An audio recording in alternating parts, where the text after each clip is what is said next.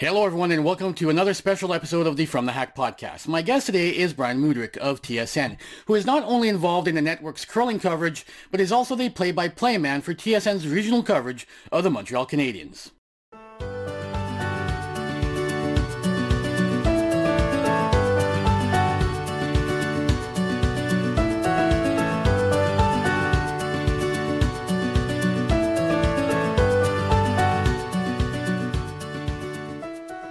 So before we get started, if you've ever wondered how they get those nice graphics into the ice at Grand Slams, at the World Championships, and at Nationals in Canada and the US, well, the answer is provided by Jetice, whose in-ice graphics from easy and textile logos to the world-famous Jetice Full House product are great ways for clubs to enhance the appearance of their ice and to generate much-needed additional sponsorship revenues. Easy and textile logos are the industry standard for high-quality logos and are a snap to install. Meanwhile, Jetice customizable full houses are a relatively new way for clubs to grow sponsorship revenues by offering maximum brand recognition to those sponsors. No one can match Jetice design services, quick turnaround times, and product quality, which is why Jetice products are valued by major organizations such as Curling Canada, the World Curling Federation, USA Curling, and Sportsnet, who trust Jetice to provide the products they require for their high profile events. Jetice, they bring ice to life. Before we get to my interview with Brian, I want to encourage everybody to stay in their bubble, as they are referring to it now in Canada. Stay home if you can, and if you must venture out for work or even for groceries, please be mindful as we attempt to flatten the curve, as they say. Now, on to the interview with Brian Mudryk, which starts with a very important message from Brian to all the healthcare workers that are on the front line right now, battling this thing as hard as they can. Then we get some curling and other stuff, I promise. So, Brian, not the way I typically start an interview, but considering what the world is going through right now, I thought I'd start by asking you how you're doing and how you've been coping and keeping busy in this time of social distancing. Hey, Frank, I'm doing just fine. You know, um, I'm lucky that I have my health, first and foremost, a uh, roof over my head. I might have to self-quarantine myself from my wine cellar at this point, uh, but other than that, I feel pretty lucky. And I'd like to start by uh, just sending a heartfelt thank you um, to our medical staff and doctors, nurses, and their families, everybody on the front lines. Uh, I had a post not too long ago on Twitter that was very heartfelt for me, um, for these individuals who are out there doing their thing for us, um, so we can continue to live our lives and get our groceries and social distance and do what we got to do. Um, I told the story. You know, I was I was 17 when I had Hodgkin's lymphoma, and I had a rough go of that, and I had a relapse. And when I was 19, I was very ill to the point where if I had visitors, they had to wear a mask or something, or I would wear one. If I caught anything, a cold or some sort of a virus or flu, I probably wouldn't have made it. And that's that's a dead serious uh, statement. It was bad, and um, so I, I think back to those days, and, and that's why I guess I have a, you know, I just feel for these nurses and doctors and the people that are putting, um, you know, their lives on the line to help keep us safe. And for those that are social, social distancing and doing what they got to do, man, I thank them. And um, as you said, it's, these are tough times, and it's uh, never in our lifetime have we seen anything like this. So uh, I'm grateful for what I have, especially my health, and I just want to send my uh, thanks out to those people that are out there keeping things going for us. So I'm, I'm very appreciative of that. I was chatting with your colleague Bob Weeks of uh, TSN, who covers uh, both uh, curling and golf uh, for uh, your network, and uh, and he shared his story of how surreal it was for him when the virus really came into focus in North America. One day he was at the Players Championship in Florida. They played one round in front of crowds. Then within 24 hours, they went from talking about finishing the event with no fans allowed on the course to canceling the event outright. And before he knew it, he was on the plane back to Toronto.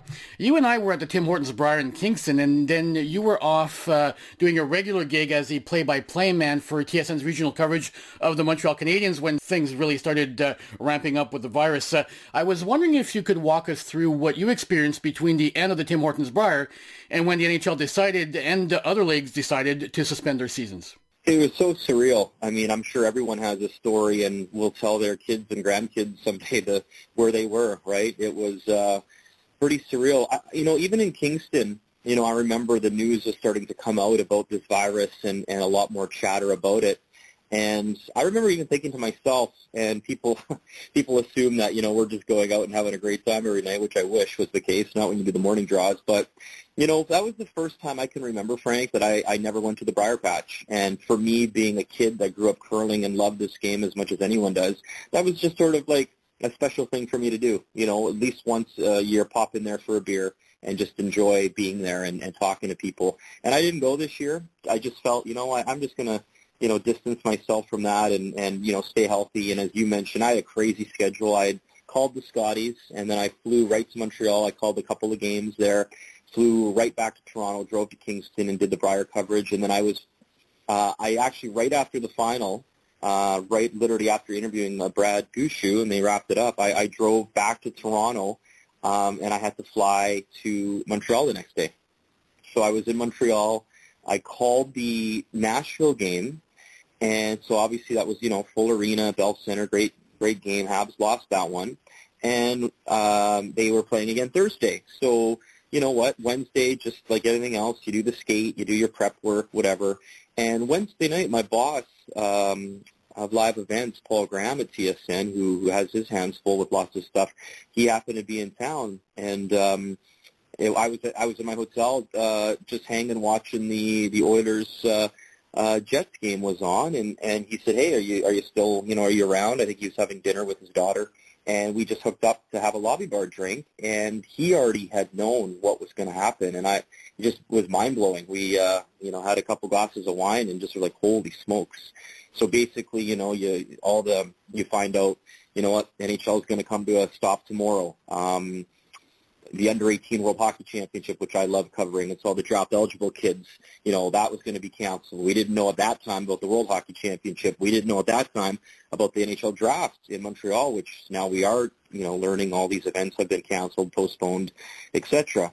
And uh, the next day, I basically got up and I went home. And, uh, you know, Gary Bettman made the official announcement, I think around 1 o'clock. Um, and like everybody else, you know, you're sort of numb, I think, for the first few days, and you're starting to uh, absorb this information.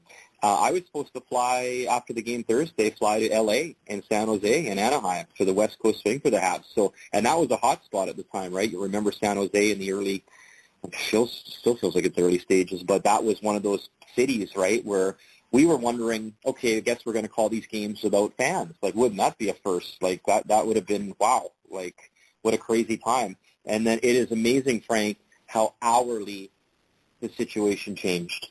And, you know, you go then from that and that huge, you know, hectic schedule to being home, to being told to stay home, to then being told, you know what, don't see your friends, social distance, don't go out at all. Um, wow, crazy. And, uh, you know, so now a couple weeks at this, and you just, like I said, I, I now I think of the people on the front lines our medical people and people running the grocery stores for us and uh, our first responders, you know, to things going on. It's, uh, to me, uh, you know, sports is an outlet, uh, but right now it doesn't seem like a lot when I think about the real problems in the world of people wondering their next paycheck, feeding their families, um, keeping their small business afloat. I mean, you read the news or, you know, turn on the TV.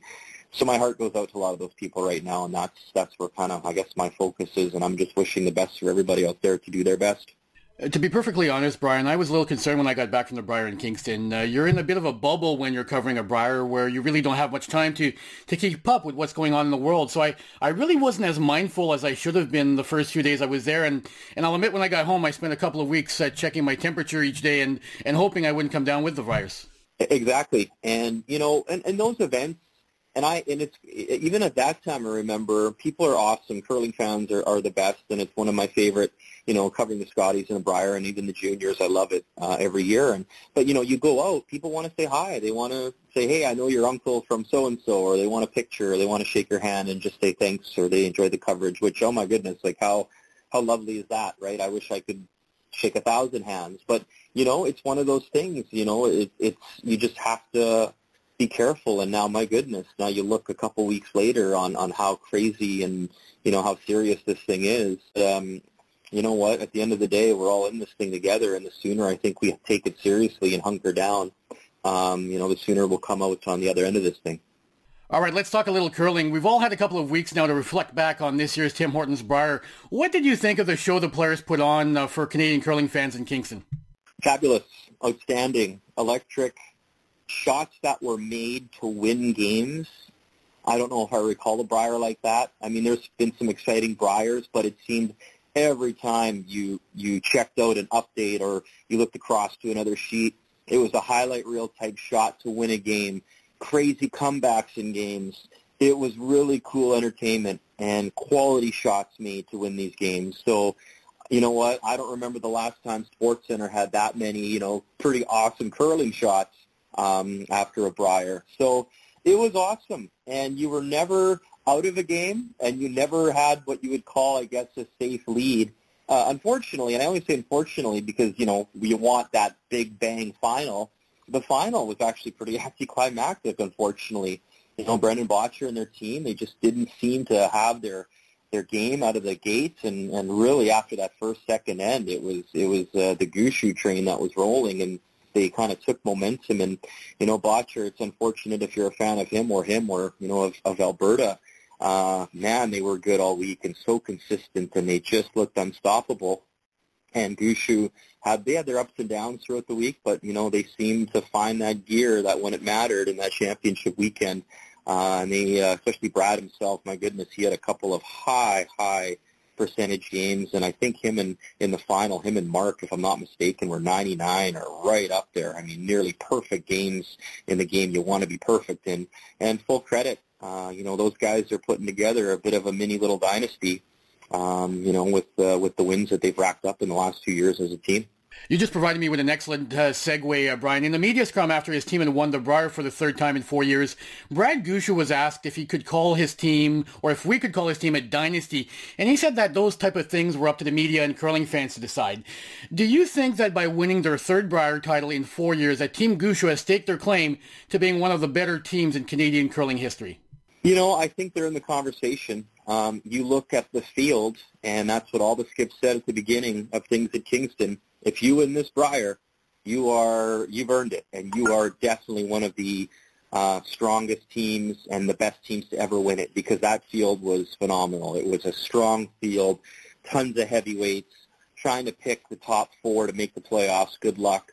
I mean, it was uh, it was a great battle and a lot of teams uh, not giving up and, and fighting through. And you look at what the tiebreaker situations and, you know, Brad Jacobs keeping his streak alive for making the playoffs at the Brier, and that didn't come easy. That was a marathon for their team. So it was really, you know, one of those situations you win it and you, you cement your, your legacy a little bit more. And as you mentioned, three in the last four years, and Brad and Mark that Olympic gold medal on their resume. You go back to the Canadian juniors and on and on. I mean, those young men they have they've won a lot in curling, and uh, that's a pretty special team. And uh, I don't they're not. It's not like they're a bunch of old guys.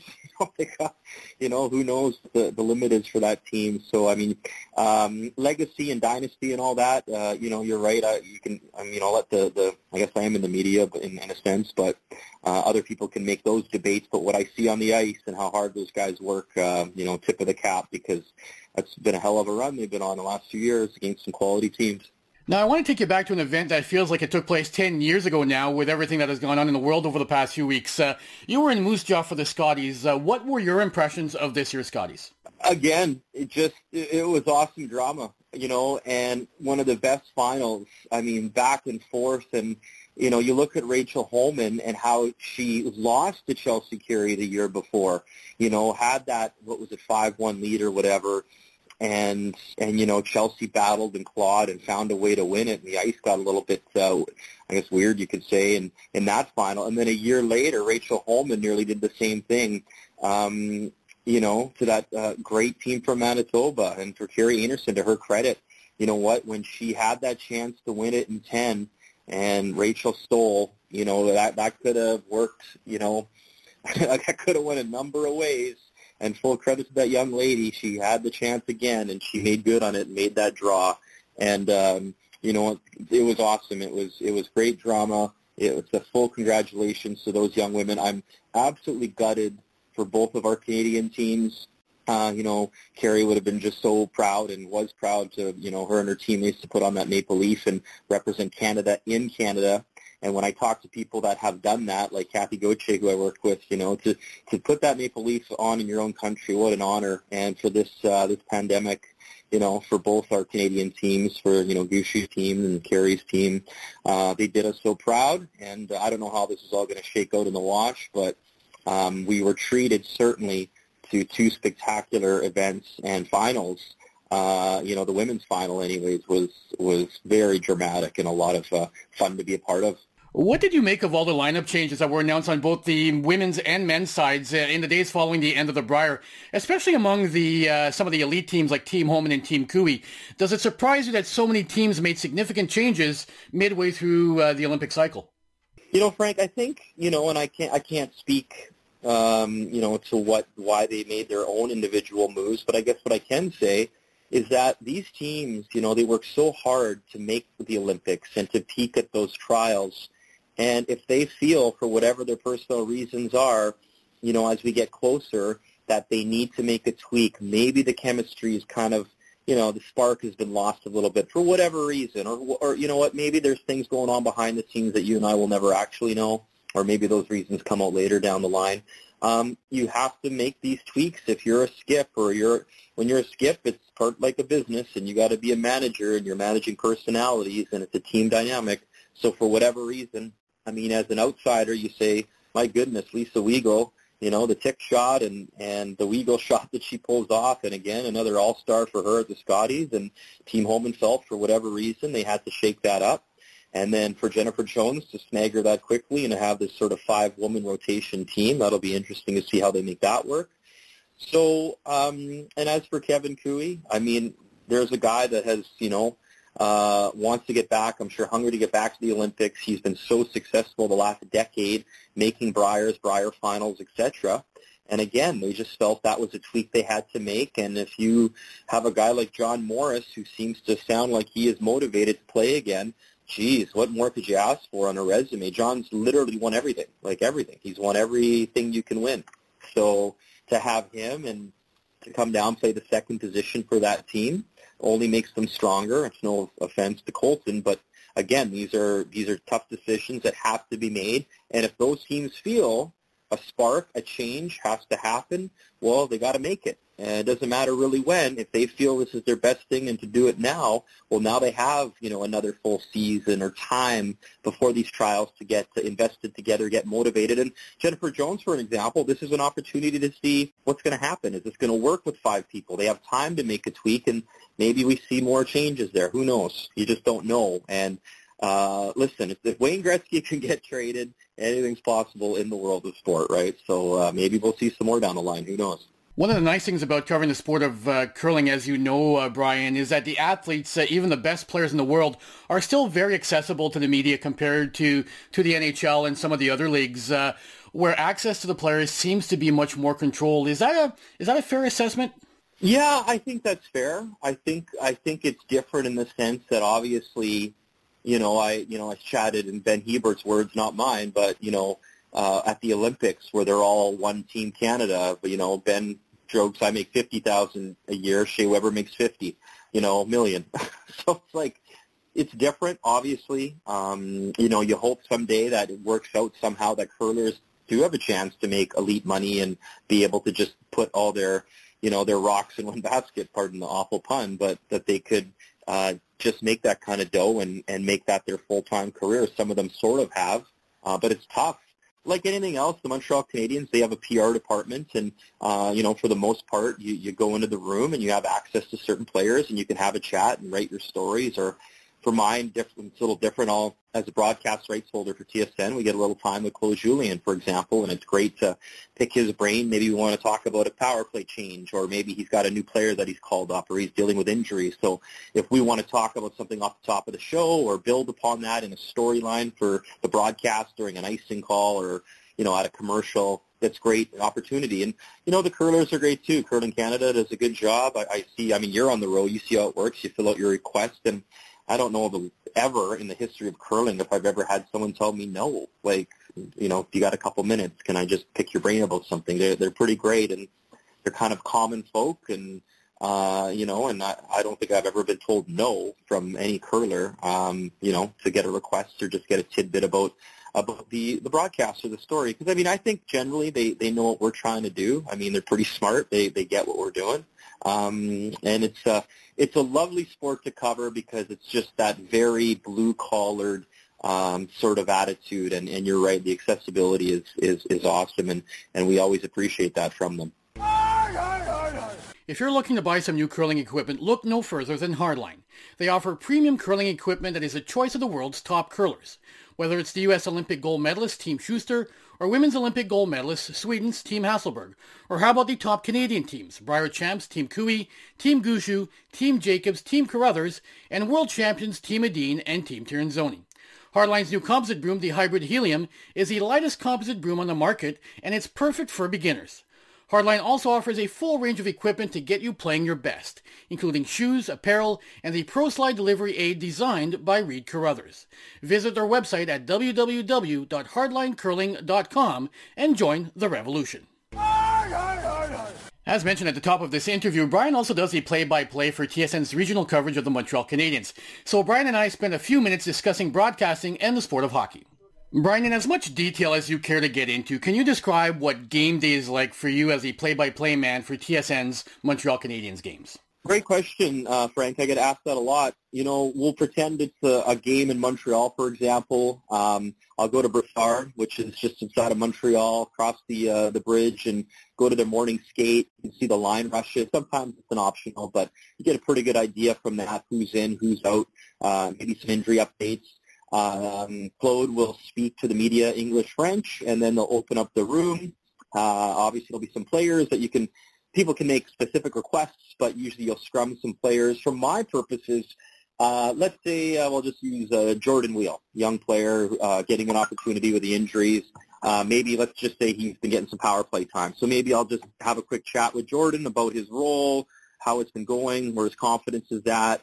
Maybe he's got moved to the half wall, whatever, whatever it may be. Maybe I'll ask Claude Julien. We get some time with him as the um, as the broadcast rights holder. We'll get a little bit of time with Claude, who's great with us maybe ask him the same if we talk in power play or maybe the penalty kill's been a struggle or a great thing or or maybe Carey Price has been great or not great. And you, you pick whatever topic that you're thinking.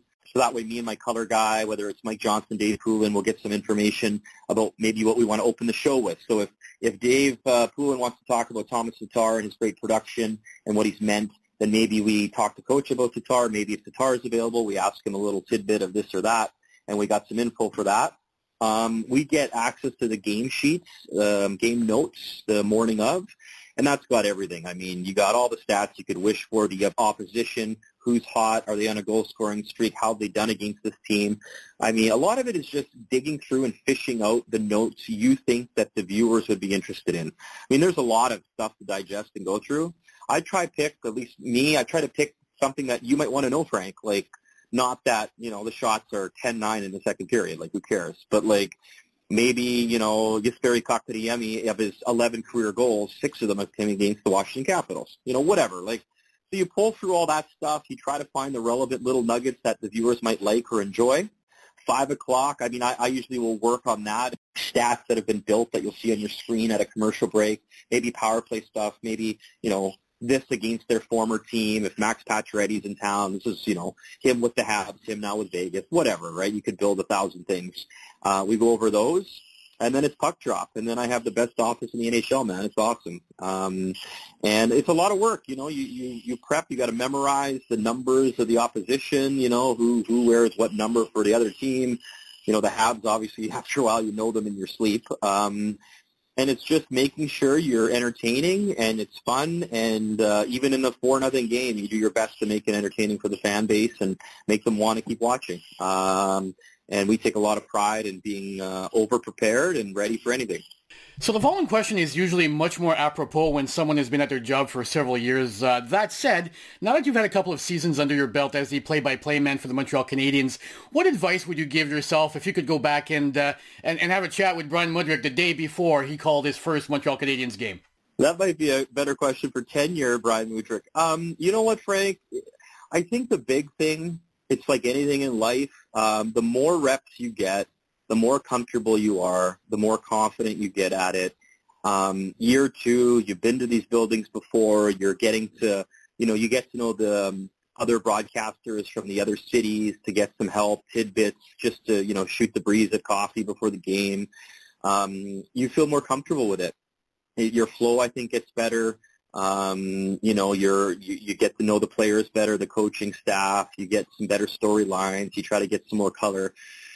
I, I think relax and have fun you know, um, at the end of the day, we're not. This is not. We're not uh, curing cancer. It's not rocket science. We're there to provide uh, entertainment for people. We want to make the game fun. We want to, um, you know, make games that are boring as fun as we can. Make it exciting. Tell some cool stories. Get the viewers involved and make them feel like they're there at the Bell Center with you, uh, or wherever you may be. Um, I think, you know, it's easy to say, oh, relax more, kid, you know, enjoy it more. I think that comes naturally after time, after getting the reps in. I've tried to not be as hard on myself. Uh, I put a lot of pressure on myself year one. Uh, I'm going into a new market and obviously iconic franchise where there's been broadcasters way before me who are legends. You know what? Bob Cole, Danny Gallivan, the list goes on of these greats that have called the game and that team for years. So I'm trying not to put as much pressure on myself. I hold myself to a pretty high standard. You know what? I may not have the most experience or the best voice or the best call, but I always promise myself that no one would ever outwork me, um, ever. So I come in prepared, looking to have fun, and getting better every day, and and uh, I leave it I leave it all out there. Whether I have a headache or I'm not feeling good or I got shit going on at home, like we all do. Uh, year one, I was losing my brother to cancer, and uh, and we lost him and that was uh, a lot of people maybe knew that or didn't, but it was really hard. That was uh, hard to stay focused and try to do a good job. We uh, we lost him in December, and uh, I got to go home to Alberta and say goodbye to him. Uh, and then I had to go call the game that night. You know, my choice and our family's choice, and we all we all, as he would tell you, keep on keeping on. That was his slogan. God, I miss him, but you know, that's that's that was a hard year, and this year it's been a lot more fun, if that's the right word. I've I've tried to enjoy it more, and and I and I feel an absolute honor and privilege, Frank, every time I walk up, and it never gets old. It will never get old to walk into that building or any NHL rink, and I feel very lucky and blessed and honored, and I don't take what I do for granted. And finally, Brian, I wanted to end on a moment you got to experience up close that was very Canadian. How cool was it to interview a member of the Tragically Hip in his hometown of Kingston, in the building where the band played their last concert, speaking to him during the Brier, one of Canada's most iconic sporting events? Oh, Paul Langlois, yeah, that was pretty cool. You know, that Paul actually and a lot of musicians were lucky. Um, my golf club is uh, Summit. It's uh, just outside of Toronto, and a good. He's also a buddy of mine. Is our director of golf, uh, Ian Leggett, who's one on the PGA Tour, and Ian, with his reach and his his friends and, and his network, uh, Paul and a bunch of the band members and and people have come to our golf club to raise money for. It's called Stomp the Stigma, and it's for mental health initiatives. And I'm proud of my golf club and, and what we do. So it was neat because you see these guys on a different level outside of being musicians, but in getting to sit down and talk with Paul about his city, the pride that he has in Kingston. And it was interesting, you know. He's very. I, I knew he was very well spoken, obviously, and he's a. And he, but when he, when I asked him specifically about, you know, we knew that Gord was sick, and we all, we all loved and mourned with Canada when we lost him too soon. But when he talked about, you know, that final concert, what would be the final concert for the band in Kingston, and the answer he gave me, I almost forgot I was doing an interview right? I'm like any other Canadian fan. I got to see them in London during their, their sort of last tour. And when Paul was like, you know, we didn't really think it'd be his last concert or, or hurrah. We thought, you know, he was going to beat this thing. And I, again, you know what? I'm, I, it's pretty cool. I feel lucky, uh, in this role that I have and the job I, I've, you know, I've been blessed with and have worked to get, uh, to meet these, these types of people. And Paul was awesome and, and it was neat. And, and it was amazing the text messages and the feedback that I got, you know, from, from that. But like, the tra- and I meant what I said to him when I finished the interview. I'm like, my family has butchered hundreds of your songs around the campfire at two in the morning after probably one too many glasses of wine.